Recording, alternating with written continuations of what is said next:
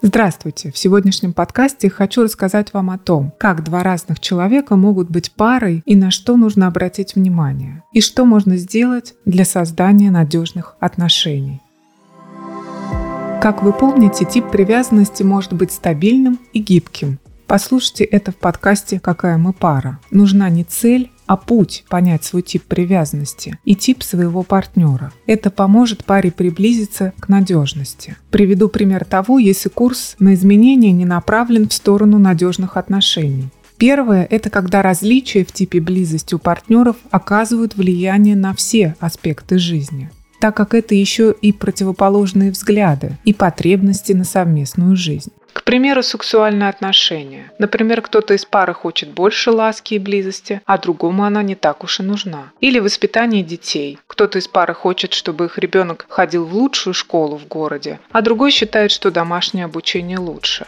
Итак, это относится ко многим сферам нашей жизни. Вообще такие различия проявляются на каждом этапе развития отношений. На этапе брака, когда рождаются дети, когда у нас новая работа, переезд, болезнь. И вообще в трудные периоды пара начинает возводить стену недопонимания. Второй курс на изменения, который не направлен в сторону надежных отношений, это когда конфликты не разрешаются. Они способствуют отдалению, но чтобы разрешить их, нужно, наоборот, паре сблизиться. Как вы видите, данные варианты направлены на отдаление друг от друга, то есть создание еще большей дистанции.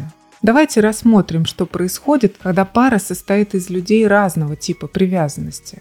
Союз двоих с противоположными потребностями в близости – это не тихая гавань, а бушующая стихия. И чтобы понять, как этой стихией управлять, партнеры должны знать друг друга. И что это за стихии, мы узнаем далее.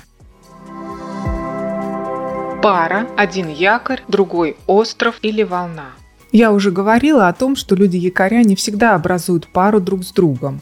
Чаще они вступают в брак с островами или волнами. Такой союз будет крепким, только если партнеры якоря сохранят свой образ мышления, то есть свой тип привязанности.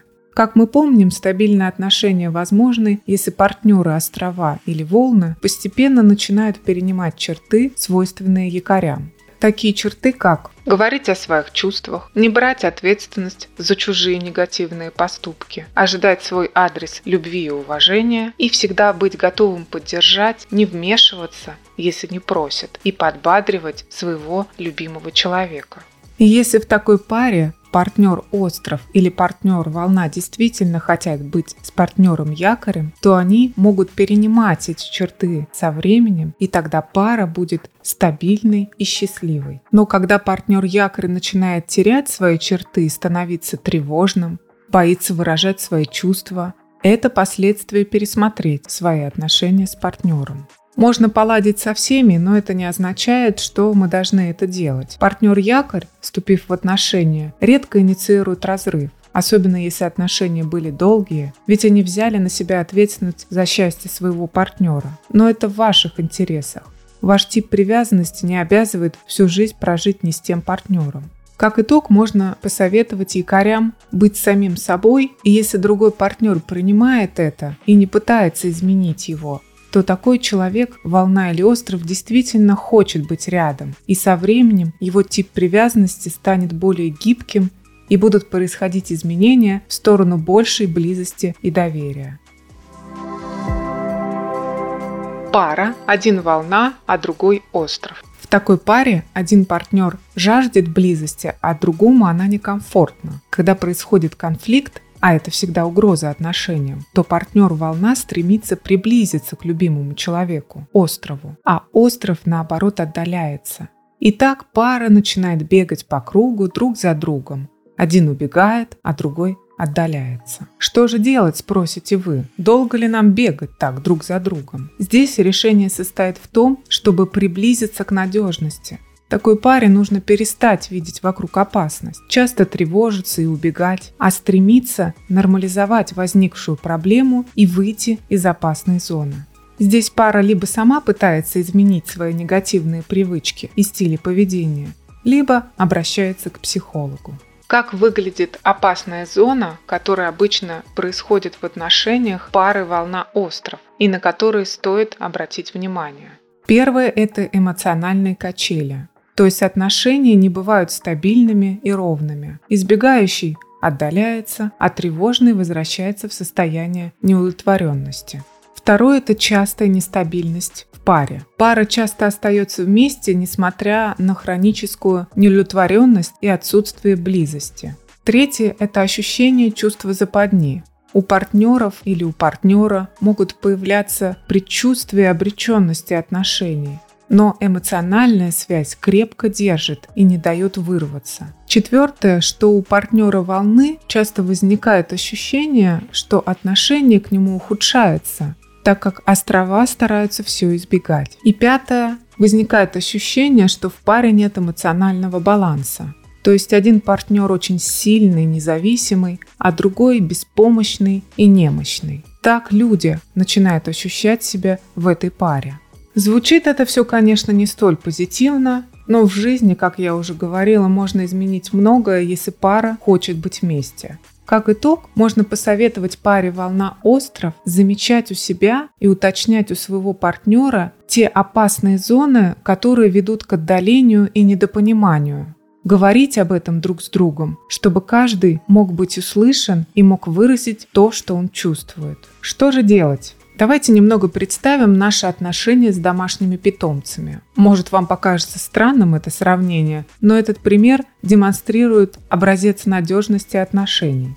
Мы видим безусловную любовь к нам у нашей кошечки или собачки и миримся с их многочисленными недостатками. Например, это гулять в любую погоду, погрызанные вещи. Они могут лаять, и соседям это будет не нравиться. Могут будить по ночам или рано с утра.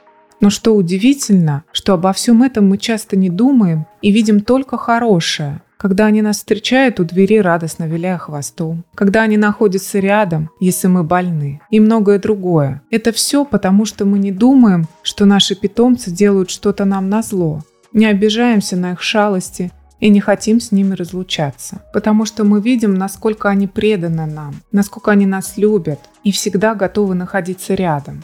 Я не буду здесь подробно описывать инструменты и решения, которые помогут паре стать надежной. Это очень долгая и сложная работа, где нужно анализировать реакции, привычные действия и ощущения каждого. Нет той спасительной рекомендации, которую мы часто можем прочитать из глянцевого журнала с полноценной инструкцией. Это так точно не работает. Но я хочу сказать пару слов о том, что можно начать делать. Для начала определите свое убеждение по отношению к любви. Что вас привлекает, что отталкивает, чего вы ожидаете от отношений. И изначально, конечно же, проанализируйте себя, рассмотрите свою модель и поймите, какие мысли, чувства и поступки мешают вам приблизиться к надежности. Если у вас это получится, то вы увидите, какие есть повторяющие закономерности и поймете, почему во время конфликтов вы выходите из себя и чем можете раздражать любимого человека.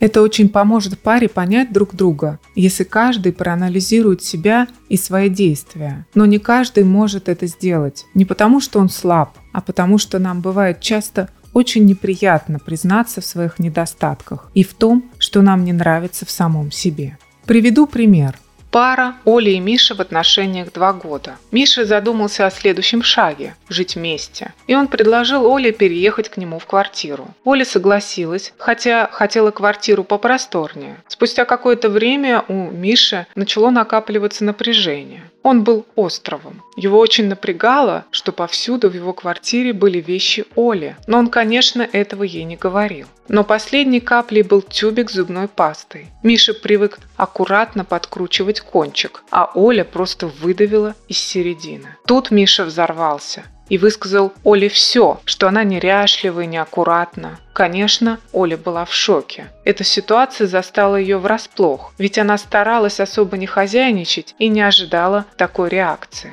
Что же было дальше? Если не анализировать, что вызвало такую взрывную реакцию, то можно подумать, что Миша слегка куку, -ку, и, возможно, Оля ошиблась, что решила жить с ним.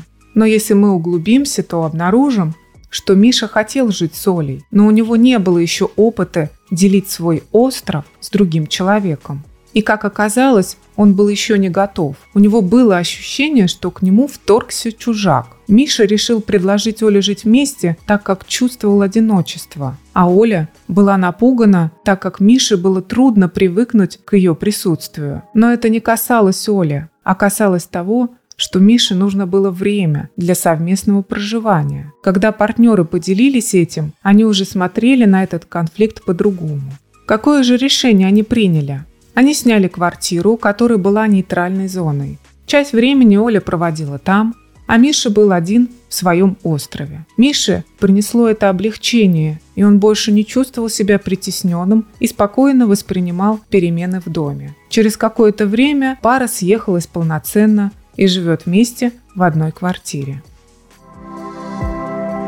Итак, в сегодняшнем подкасте я говорила о том, что пара – это чаще два человека, которые имеют различия, но все-таки это союз любящих людей. С каждой новой проблемой и конфликтом мы получаем новую информацию. Эта информация помогает вырваться из стереотипного поведения, которое существует при ненадежном отношении. Путь к надежности не только поиск проблем в отношениях, но еще и совместной радости. То есть то, что паре нравится делать вместе. Например, гулять в парке, заниматься совместным спортом, ходить в кафе, а может быть даже просто лежать в кровати и обниматься. Это прекрасные варианты для близости. Что если, несмотря на все усилия, ничего не получается? Тут паре либо не хватает искренности в желании измениться, либо партнеры неверно прикладывают усилия. Знание – это сила, поэтому полезно знать, что причина разногласий кроется не в глупости одного из нас, а в несовместимости типов привязанности. И эта несовместимость сама по себе никуда не денется. Я хочу сказать то, что можно все время спорить или все-таки лучше изменить свои ожидания